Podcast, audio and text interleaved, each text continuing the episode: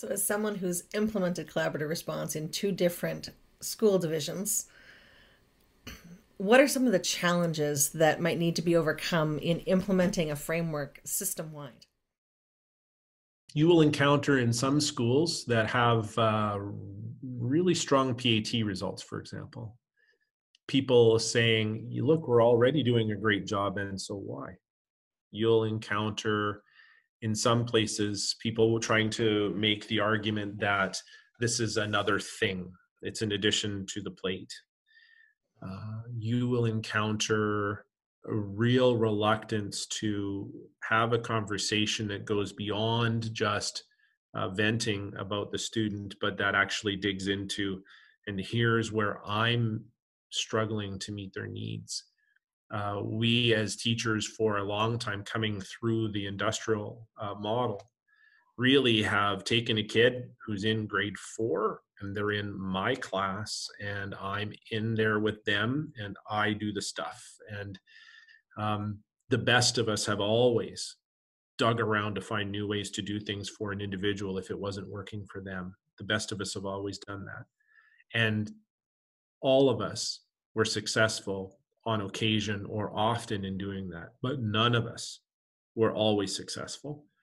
And when our support system for that student ended at the door, then we cut off children from a great deal of opportunity for um, expanded skill sets and beautiful, powerful, talented teachers who are just across the hall who have exactly what they need, right? And so um, you will encounter people who like that notion that their classroom is their their little um, their little world, and they get to create community in there, and um, and they fear that reaching out is somehow saying I'm a failure but really reaching out through the process of collaborative response is actually about saying that I, I am a very successful teacher and successful professionals always seek support from other successful professionals to make them better right? There's you you would hope that a surgeon who encounters a problem in the operating room and knows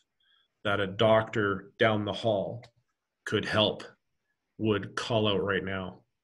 And and I realize that what we do day to day isn't life and death, and so we can tend to just try and stand in and do it all on our own. But the fact is that uh, almost nobody can. So uh, you encounter that those kinds of resistance. You encounter uh, resistance to making that amount of time available consistently within your day.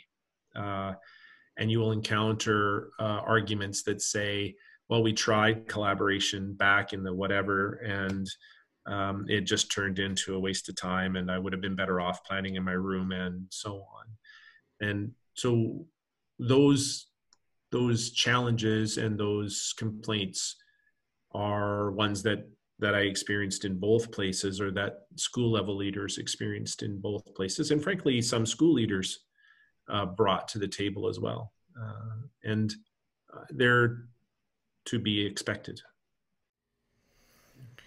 And in overcoming them, would you say that it's it's the learning process, the building capacity, the common language, the common understanding, the the vulnerability of leadership that sort of helped to shift those mindsets?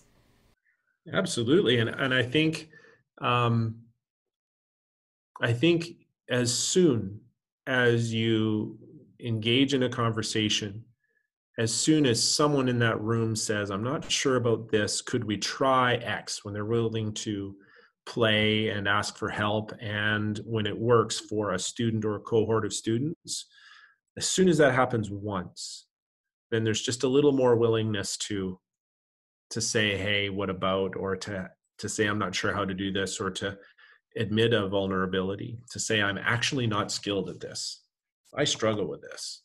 Uh, could you help me with that? Once you start to build a little bit of a, a momentum in that, then uh, it tends to carry on and, and move. But you have to tend to it to make sure that it continues, but um, it tends to, to start to roll. I think the risk that administrators can um, run into is if they are too afraid to to articulate that engaging in this kind of collaboration is not optional that it is an obligation within our profession. It's stated in, in numerous places in the teaching quality standard. And that this framework that we're using is it is a framework um, but that the expectation to engage in meaningful conversation about learning uh, about your own practice and about what can be done collectively to better meet the needs of students is a it is core to our profession it exists in ministerial order but even if it didn't exist just as a, a value this is something that we need and must do.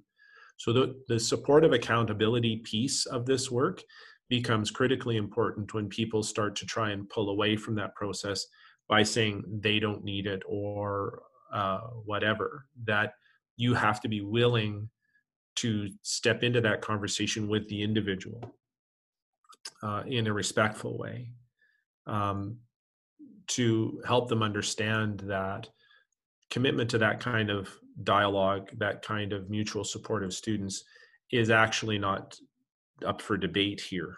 This is what we do here.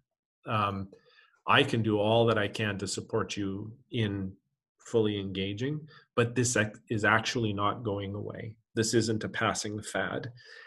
Once it starts to produce results for kids, um, because teachers are stronger together, then it's harder for people to argue against it. Where I've seen it fail or start to falter has been where um, administration failed to invest fully in it, uh, where they decided that there was a, a piece over here that was more important um, and didn't invest in those conversations, or where they knew the conversation needed to happen but they couldn't bring themselves to do it. And then that's that's where um, i and my team get to play a part in sitting with them and saying hey you know let me help you. You can rehearse that conversation with me. It has to happen. So how are you going to do it? And and you can't do it the way i do it because i'm wired this way. Mm-hmm. but how do we find a way to help you have that supportive accountability conversation with that teacher in a manner that fits fits you right? You, you can't there's room for every kind of personality in the work. So, how do I help you find a way to say what needs to be said with your voice, not with mine? Saying it isn't optional, though. Just like you're going to have that conversation with a teacher that says engaging in this work, collaborating to better meet the needs of students is not optional. Using data to guide your action, using research to support your decision making, these are not optional in a profession. Uh, then we also have to be able to say to administrators, hey, you know, fidelity to structure and the courage to hold people accountable for conducting themselves within it uh, in the manner that's supportive of the work that's not optional. So let me help you get there right? So then you're modeling what you expect in your school. And so through that process of modeling and having those non-negotiable conversations and providing those opportunities for support you mentioned successes in you know you can't argue when students are are, are growing what other mm-hmm. successes have you seen through the adoption of collaborative response as a framework across the district? Well, you know, um, we've seen significant improvement in um, measurable outcomes for students. So, um, our results in achievement and diploma exams has improved. Now we've we've made so many changes systemically that it's hard to point to one variable to know what what it is. I would say though that collaborative response as again as an expression of a set of values is critical to that improvement because we've really indicated that the time we provide for conversation needs to be truly professional needs to be formed around what's best for kids needs to be formed around action. You need to invest the resources to do the conversations and then be willing to move resources to do what emerges from those conversations you know? Uh, we've also though hired um, uh, optimal learning coaches whose job it is to work with teachers and school leaders to build professional learning opportunities that are either personalized or that are built around school or department or team goals all of which need to be centered on meeting the needs of kids in their own classroom. Um, that can be supported by research that can be measured by data and those kinds of things. So we've seen improvements in results, both the hard measures, the achievement on exams, but also the soft measures have been improving consistently um, for, the, for the last number of years. Um, we've seen a shift in the way we approach um, leadership. So we've made it uh, really clear in our leadership development thinking and in our conversations about um, people moving into formal leadership roles that instructional leadership is the uh, absolute most critical focus of a leader in a school. And so you can be very good in terms of management uh, and good at structures and good at systems. Um, but you have to have developed an affinity for and, and demonstrated commitment to um, professional learning for yourself, but also being adept at supporting the professional learning of others if you want to move into formal leadership roles. And so, again, collaborative response isn't uh, um, directly connected to that, except that that expression of the value of professional learning and professional thinking as what we do here um, is a is another manifestation of that kind of thinking around leadership positions and so on. We've seen people emerge from collaborative response work throughout the system as informal leaders in their schools. It's served as a mechanism for schools to identify leaders and then to distribute leadership to a broader range of people in our schools.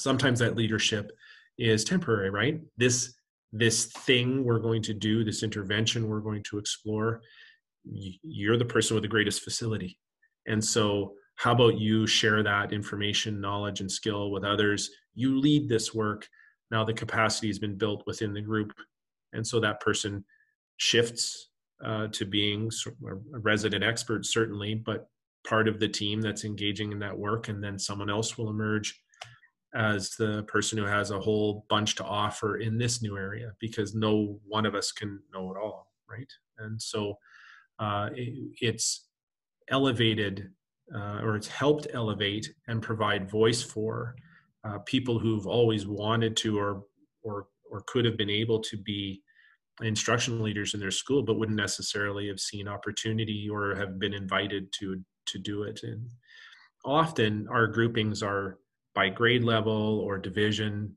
Um, and so um, often you're there with a group of people with whom you've developed a level of trust beforehand. Um, and so being able to step up and do that is a little bit safer.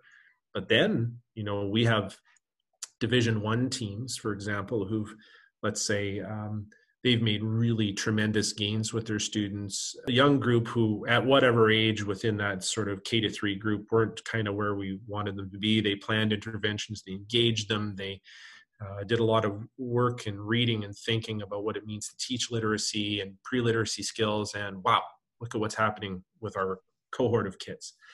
Well those conversations um, because of this kind of thinking. Now are making their way from the div 1 team to the div 2 team. We have a, a group of div 2 teachers who who hadn't really considered that they needed to be literacy teachers but they can see that they do. Well this group over here has been trying these things and it's making great gains and why couldn't we apply those principles and those structures and the things that we did to our grade four groups? So let's play with that together. So now you've you're you're sharing um, leadership across the system. Um, collaborative response and our systems approach to it has allowed uh, school leaders to be present in in some ways for the collaborative response work of other schools. And so it allowed them to have a look at things that really work and say hey maybe we could bring that back and and talk to our teams about it and see if we could give it a run in our building. So that diffusing um, experience and wisdom uh, across the system is building stronger collaborative response in different schools. It's not perfect in in by any means. It's not perfect anywhere. And it's uh, it's a work in progress across the system. And some are just running and others are are um, they're catching up.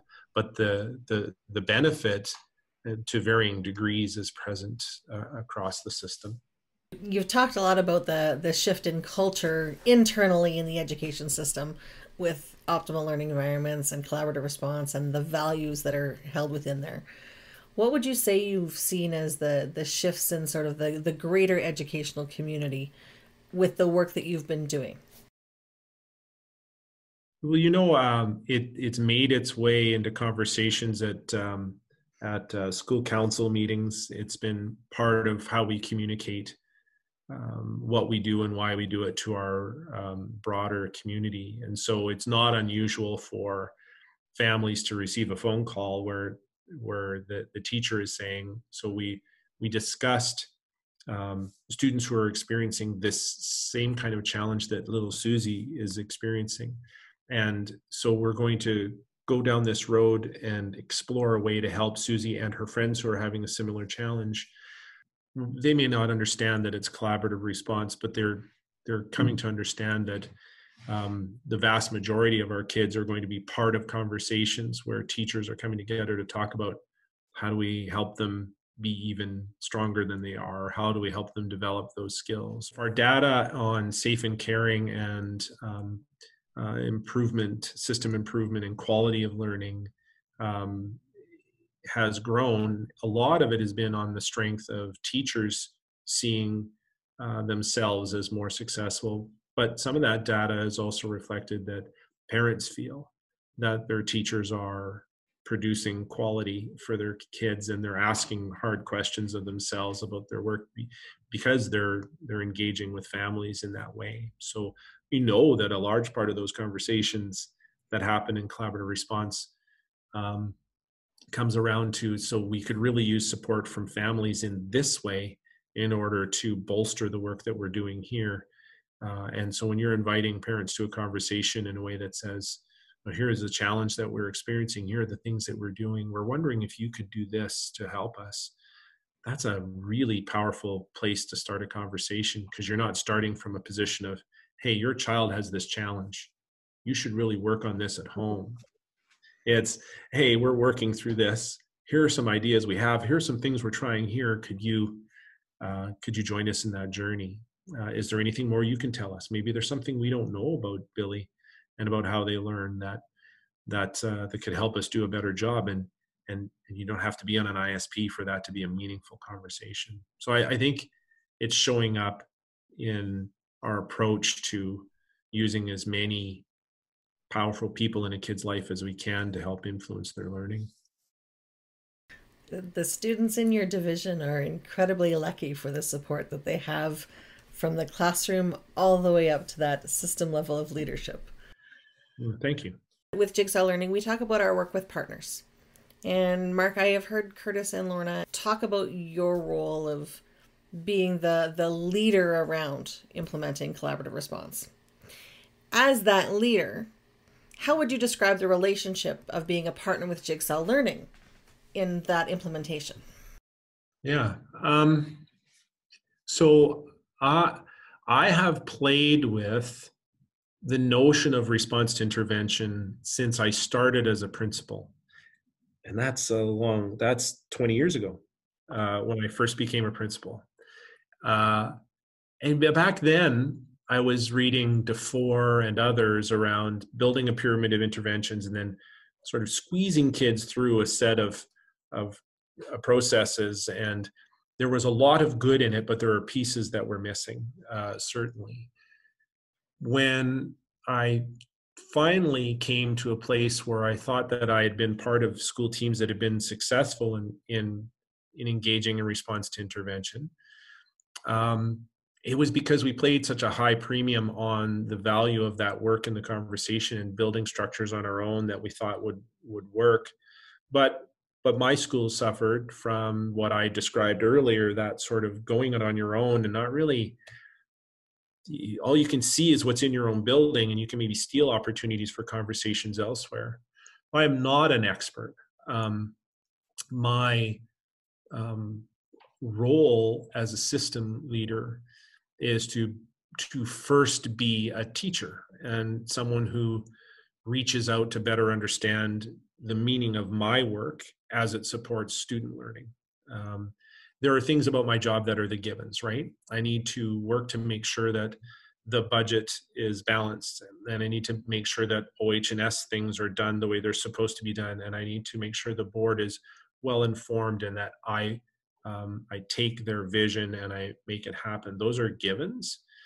Uh, it should also be a given that if you're a system leader, you are a lead teacher, that the core of your conversations always come around to our children learning have we met the conditions necessary for all of our children to learn how do we respond when they don't so i think part of the system leader's role in making collaborative response or or any endeavor work is that you need to actually be truly convinced that it's tied to your system's core values and your purpose and your purpose is to lead learning to be frank i am still um, largely engaged. So this afternoon we have a collaborative response steering committee meeting. I'm in that meeting. I'm part of that committee. I'm part of the leadership team meetings. I attend collaborative response meetings in some schools that that I work directly with. Uh, I'm not as deeply engaged as I was when I was deputy superintendent, and that that makes some sense, right? I have awesome people who are all in uh, to support that, and and they make sure that I know what they need the strength of jigsaw for us is, is well there's there's a few areas so one is obviously there's the rich um, depth of knowledge that comes from having worked uh, across the province and outside of the, the province with schools that are engaged in this work and thinking. And so you have that collective wisdom that you're able to gather because you're doing you're experiencing this in so many places. So you'll be able to go to a like sized system as Medicine Hat and say, well, uh, this challenge you're experiencing, uh, Superintendent so and so, you could give Mark a call because they've they've lived part of it. Here are some of the things that they did, and maybe you could try that. Where as a superintendent, you can read all you want, but if people have actually set foot in other jurisdictions, spent time with teachers, help grapple with those challenges, you build this sort of um, power, right? The power that comes from having experienced those things. So I appreciate that power of that knowledge and wisdom that comes um, through Jigsaw because they've supported so many in doing the work. There's an opportunity provided by, uh, and I've experienced directly with Curtis. I know it exists with others who work within um, Jigsaw Learning for sure but I've sat in meetings and got to watch Curtis have the conversations where um, schools will be ticking along doing something, and uh, I can go to a meeting and I am I am of course going to say what needs to be said, um, but I'm also mindful of the fact that this is one of the many things that I need to work with this principal to accomplish, and so. Uh, if I know that this big thing over here I need to address with them. Uh, I might reserve some of my personal capital for that conversation and maybe not address something that I see or not address it as directly that I see within collaborative response um, because I, am reserving um, that hard conversation for this this more critical or more core or more direct conversation. Curtis doesn't have to do that. You don't have to do that. Your colleagues don't have to do that. You can see it and speak it. Um, and, and like, like, i said i will see it and i'll speak it but i'm going to um, have to manage a different set of long-term very meaningful relationships in doing it. That is not to suggest that i've ever seen jigsaw be brutal in their assessment of people or the work or anything like that. That's not at all what i'm saying. But you bring that collective wisdom and power and you can say i've sat in on thousands of these meetings. I've participated in thousands of pd opportunities focused on this and i can tell you that what you just did isn't actually a collaborative response. What you did was you had a really nice conversation but when you left no action was planned and so you haven't advanced um, your school in meeting the needs of that student or that group of students um, as you should have.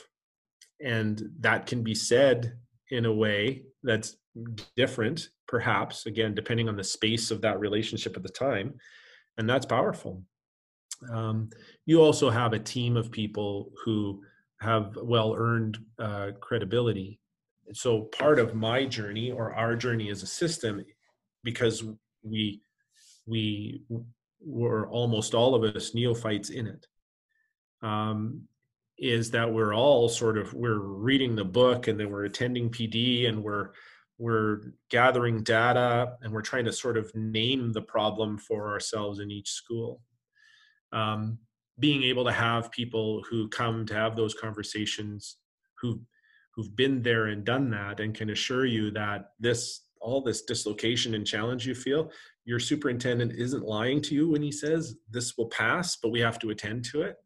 Your superintendent isn't lying to you that uh, your staff are saying you've put all this extra on my plate but if you if you're mindful of the other things that you do clear away from their work uh, but also uh, teach them how to say this is actually part of the plate. Differentiation has never been optional. Uh, meeting the needs of kids based on what the data tells you they need is has never been optional. When um, when that voice comes with a whole set of experiences that can say i've i've seen schools struggle here this is the place you are in implementation. Here are some here are some tips on on how to power through those things how to adjust in order to to do better tomorrow. Uh, those are all really um, those are all really useful pieces of that partnership for us. And to put it back you have your teams in both places that you've been sharing their stories and their learnings and adding to that collective wisdom that that our team and Curtis in particular because he I know he's the one that is out and about doing most of the work around collaborative response. Mm-hmm. The groups of people that you work with have experienced your openness in sharing the stories and the learnings and that we're not in this alone. And so they're willing to share their stories and build up the capacity of others with whom Curtis encounters. Good. Yeah. It's fantastic. It's this it's this lovely network That's right. that helps us all get better.